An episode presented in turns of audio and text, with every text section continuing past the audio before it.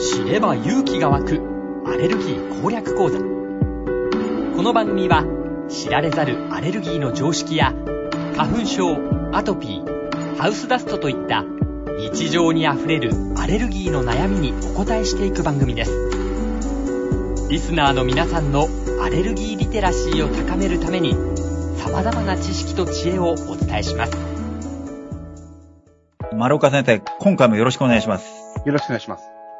先生、前回の回で、先生のやられてる授業をたくさんお聞きさせてもらったんですけど、はい。先生、今度自分のクリニックも開業するじゃないですか。はいはいはい。これ、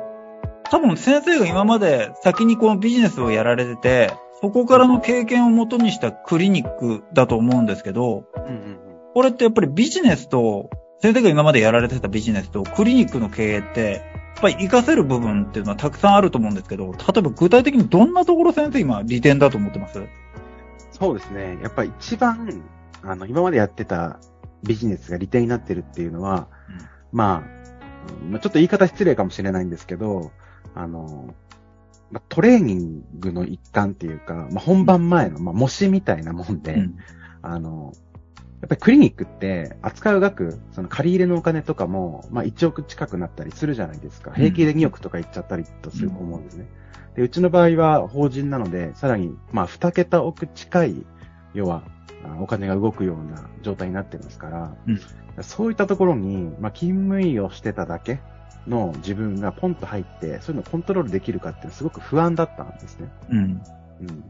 で、僕、バイトとかもしたことないので、うん。そんな人間が、その経営とか、そういったものを、まあ、ポットででできるとやっぱり思わなかったので、うんその前に、やっぱちっちゃく自分で借り入れをして、ちっちゃく自分のビジネスを展開するっていうのを、まあ、やっておきたいなっていう、まあ練習しておきたいなっていうのがやっぱり非常に大きかったと思います。うーん。いや、それがすごい。大体2代目の先生って、はいいきなり継承するじゃないですか。そうですね。ね。それでね、まあ、その、継承した後の苦しみっていうのもよくね、言われることですけど、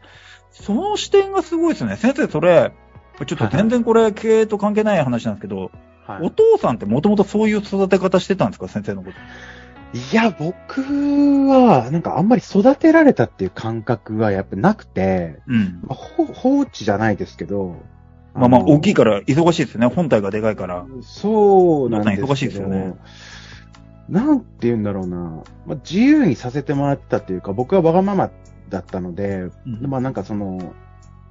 あれしろこれしろって、まあ言ってたけど、まあ言うこと聞かなかったっていうのが一番正確だと思うんですけど、うん。あの、特にその、お前は経営者になるんだぞとか、例えばお前は医者になるんだぞみたいな、そういうなんかこう、フレームに入れるようなことは一切言われた経験がなくて、うん。幸い自、分が医者になるっていうのも、うん。幼稚園の短冊に、えっ、と、外国人と結婚するっていうのと、うん。医者になるっていうのを二つ書いてたんですけど、ちょ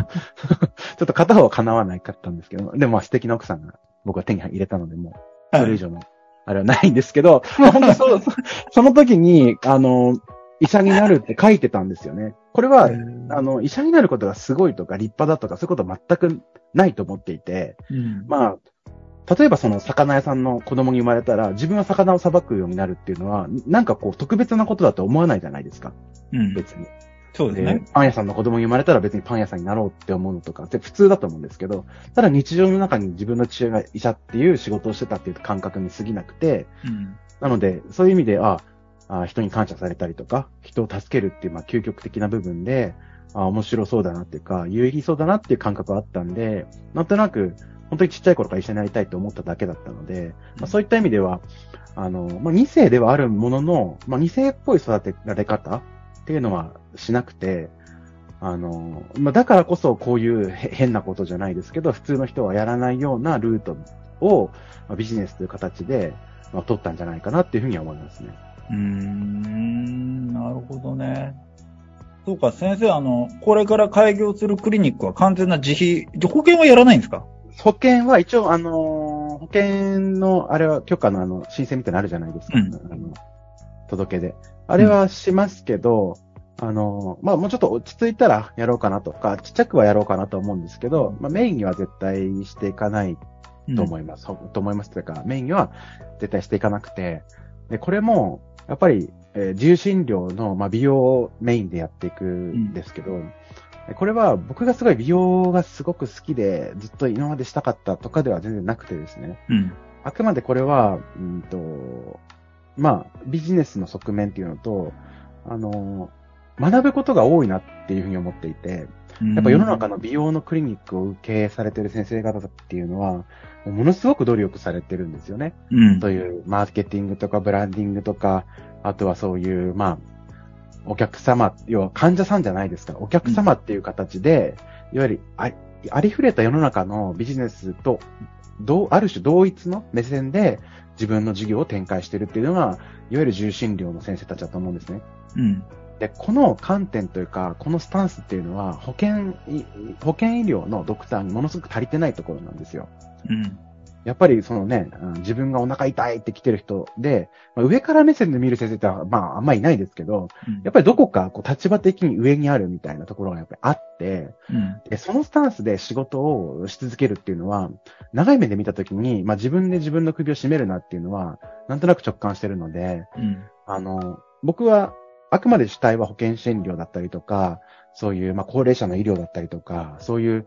僻地の医療とか、本来医者が、こう、要は、携わっていくっていうのは、本来医者の本分としてやっていくのはそういうところだって、今でも思ってるんですけど、ただ、そういった人たちにもいいサービスが届けれたりとか、するためにも、その自費、自費のうん。要は、売り上げを上げる能力というか、そういったものも絶対、あの、まあ、車輪の片方としては持っとかないといけないなと思っていて、ああえて、もう自費メインで、あの、展開するクリニックにしてるっていうところですね、今回はうー。ん、なるほど。まあ、やっぱり今までね、あの、会社二つされてて、いろんなサービス展開されてて、そういったところのマニュアルって絶対あるじゃないですか、接客マニュアル。はいはいはいはいはい。これも、やっぱりクリニックに役立ってます先生。そうですね。あと、僕、いろいろ最初そのマニュアル作りみたいな、うん。あの、頑張ったんですよ、ちょっと。はい。で数値を追い求めるみたいな、はい。あの、やったんですね。はい。で式学ってご存知ですか？式を知ってます。式学とか、そういうのとかをこう見て、あ、こうやってやれば、あ人を、まあ、ある種、うんマシーンのように使いこなせるんじゃないかみたいな、思うじゃないですか。はい。はい。で、やってみたんですよ。はい。これが正しいと思って。はい。でもやっぱ全然ダメで。うん。で、いいろいろな経営の方を見ると、やっぱりそんなことはなくて、例えばその、数値で管理する、あの、あ例えばアメリカのそういう実験とかで、こう、砂を、土砂を、こう、スコップで、こう、移動させるようなうん要は作業の時に何グラムのスコップが一番効率いいかみたいなのをこう数値を測定して、まあ、出してこうこう業務効率を上げていくっていう、そういうやり方があって、でそういうタイムマネジメントとか、その数値でのマネジメントですよね。ただ、方や、そのマネージャーの人が、一日、その、従業員に対して1時間、たわいもないミーティングするだけで、事業効率が上がるとか、そういう論文もあったりとか、うん。それって、だから、決まった形はないんじゃないかなって思い始めて、うん。あの、マニュアル化は最低限っていうのはするんですけど、僕はどちらかっていうと、あの、その人たちが持ってる、その平均値で持ってる、あ、要は共通認識っていうか、この共通の、あの、感覚あの、例えばなんか人にぶつかったらごめんなさいって言うみたいな、そうなんとなく感覚ってあるじゃないですか。我々が持ってる。その我々が持ってる共通の感覚で成り立つような仕組みを我々がつ、その経営者が作ってあげて、要は、あの、働く側が無理して何かマニュアルに沿わないとできないような、えその業務っていうか仕事をそもそも持ち込まないっていうのを今自分はメインでやってて、すごい。あの、うん。おにぎり屋さんとかもそうなんですけど、うん。絶対に下ごしらえとかしたくないんですよ、みんな。うん。酒の骨が残ってたって怒られたら嫌だし、うん。あの、マヨネーズの量が多くて今日はツナマヨがべちゃべちゃしてるって言われたら嫌だし、うん。みんな嫌なんですよ。うんそれって、でも、うんだけど、最低限のものは作りたいっていう感覚ってみんなあるので、うんそうなった時に、じゃあその、大学生がバイトで来ましたとか、まあ、本当にご50代真ん中ぐらいの、うんあの、まあ、すごい、要は、新しいことになれるのが大変な人たちも、要は仕事をパッと始めれるような仕組みってなんだろうって考えたら、うちのおにぎり屋さんで言えば、セントラルのキッチンでそういう、まあ、調理師さんたちがやる業務として、酒をほぐすとか、なんか刻むとか、そういったものを全部一括させて、実際現場の人たちはお味噌汁よそうとか、おにぎり握るとか、そういうもう本当極めてシンプルな工程だけにしてるんですね。でそうすると、あの、働く人たちはみんな、あの、もう入ったその、その日から、あの、まあ、業務に参加できるっていうか、うん。特になんか困ることないんですよね。ん装うとか、あの、レジうちも、うち現金一切取り扱わなかったんですよ。うん。で、それも、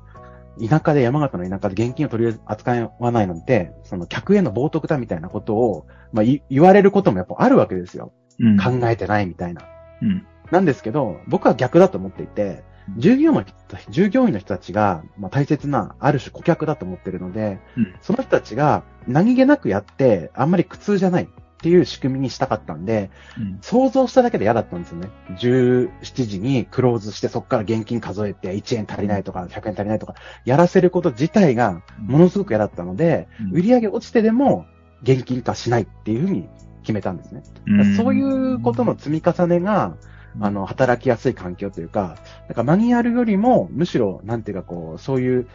最初から、そういう、まあ、まあまあなモチベーションで成り立つような仕組みに、我々が作ってあげるっていうのが、一番重要なんじゃないかなって、今は思って。なるほどね。まあ、うちのクリニックもスクエア、はいはいはいねスクエア含めて QR 払いとか、もうできるだけキャッシュレスにしてますけど、やっぱ1割2割はありますよね。うんうんでも先生のおにぎりやって完全、あれじゃないですか。完全キャッシュレスですね。完全キャッシュレスじゃないですか。完全キャッシュレスですね。これがすごいっすよね。まあ、攻めましたね。うん。それはあれ。おじいちゃんとか来た時どうするんですか？おばあちゃんとか。えっと、最初の1ヶ月は、もうそのレジのところに立って、うん。あの、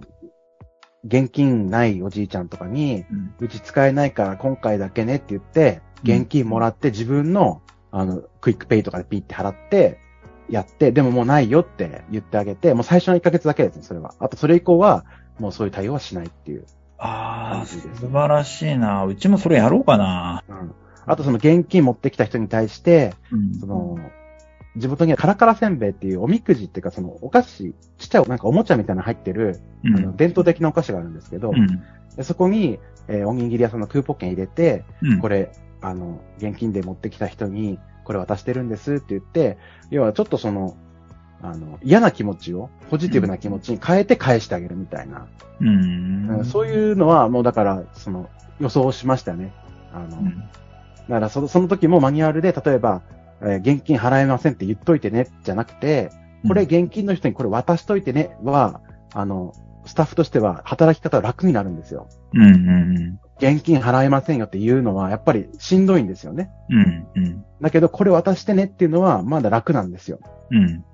だから、わざとそういう風にして、しかも、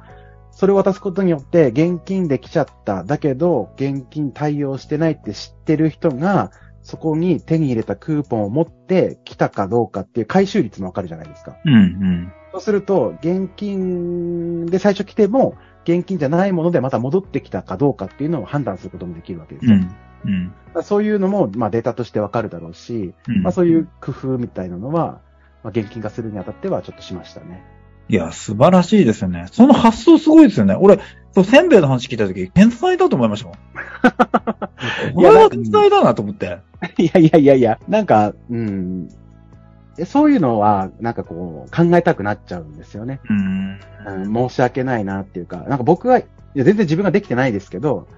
あのー賢さと優しさだと思うんですよ。うん。うん。うん、やっぱり賢いっていうことは優しいってこととすごく似てると思っていて、うんそういう嫌な思いするっていうのを、やっぱりその先読みして、うんそれを嫌な思いじゃなくして返してあげたいなっていう気持ちがやっぱり僕にはあるんですよね。素晴らしいですね。なんで、まあそういうふうに、まあ優しい、まあ、アイ、アイディアっていうか仕組みが作れたらいいなとやっぱ思いますし、うん。うん。なんで、そういうのを、まあ、でもまあ本当に全部自分ができてるわけじゃないし、あの、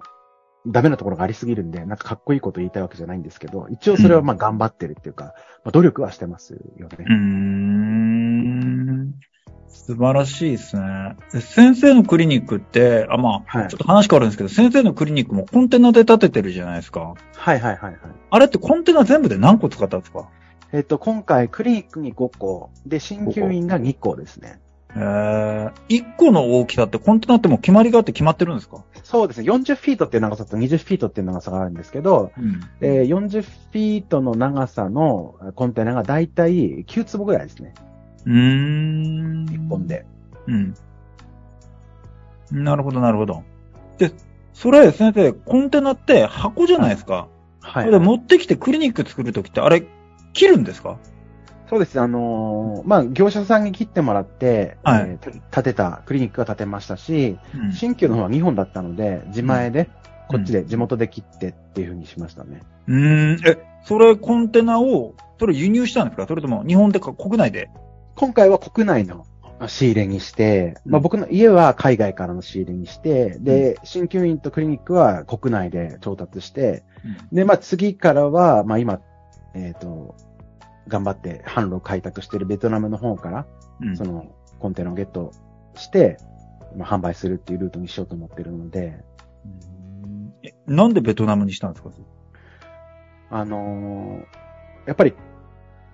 我々のビジネスがどうしても日本って国内の市場がそれなりにあるので、日本国内でこう、賄えちゃうじゃないですか。うん。なんですけど、やっぱり外資を獲得するっていううん、やっぱりその、世界の、そのビジネスとの、やっぱ、コネクションを作らないと、僕ら絶対負けちゃうので、うん。その外資を獲得するっていう意味では、言ったら、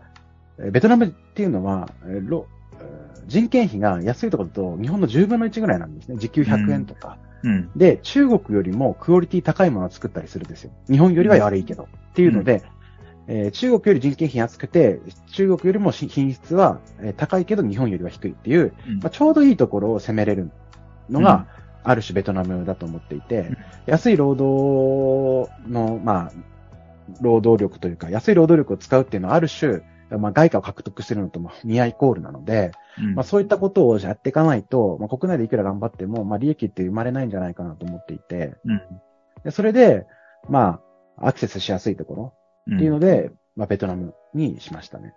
へえ。それがすごいっすよね。え、まあ、つながり、つながりですね。あのドクターのつながり、もう SNS 上のドクターのつながりがあって、うんで、そ、の、ベトナムにいる先生に、うん。なんかそういう人いませんかねっていうので、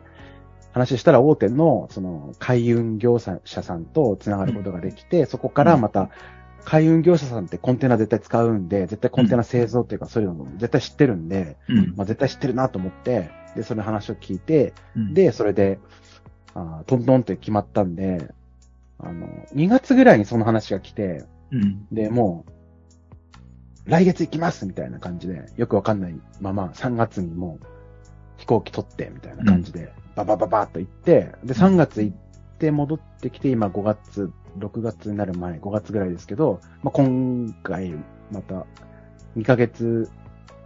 経ってからですね、今5月で、2回目のベトナムに行って、まあ、そろそろ本当に契約になるところかなっていう感じですね。めちゃくちゃすごいっすよね。そう、い全部いろんなことが同時で進んでるのがすごいですよね。そうですね。まあ、うーん。ななんかいいいい感じにはなってますね。だって先生これ、結局、先生は丸岡委員っていう、その母体も継ぐわけじゃないですか。そうですね。はい。母体の、まあ母体をコアにして、まあ、はい。その、今先生がやられてるようなのは、こう、なんていうんですか？もう分業というか、その、まあ一つの事業部門としてやっていく形にするんですか、まあ、そうですね。まあ僕、あんまり医療で稼ぎたいっていう気持ちがやっぱりなくて、うんある種医療ってその人の不幸なわけじゃないですか。ああ、そうですね。病気になった人。そうそうそうそう。人の不幸でお金を稼ぎ続けるっていうのが、なんとなくこう違和感っていうか嫌だなっていうのはやっぱりあるんですよね。うん。なので、その仕組みがうまくいって利益が出てくるっていうのはいいと思うんですけど、ただ、闇雲になんかこう、足だけ、まあ、数だけ稼いで、その、お金を、まあ、売り上げ上げていくっていうのは、なんかあんまり本質的じゃないなっていうふうには思っていて、うん。なので、まあ、母体としてっていうよりは、どちらかというと、まあ、うんすごく安定した、まあ資産みたいな感じで医療のことは捉えていて、やっぱり僕もメインのじ人間としては医者なわけですから、そこはまあ大切にしたいし、すごく有意義な仕事だし、世の中のためになるので、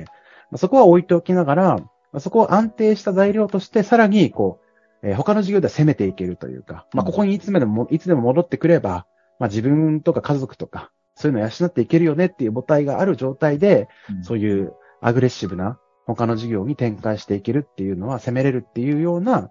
まあ、感覚に近いですね。うーん。いや、めちゃくちゃ面白い。先生、そしたら、これ、ちょっと、栗、先生の母体の、その、はい継承としていろいろあると思うんで、これの話も聞きたいんですけど、先生、これはいはいはいはい、次回の回で聞いてもいいですか？全然大丈夫です。はい。ありがとうございます、先生。じゃあ、今日はこれで終わりにさせてもらって、次回ちょっとまた聞かせていただきます。ありがとうございます。はい、はい、ありがとうございます。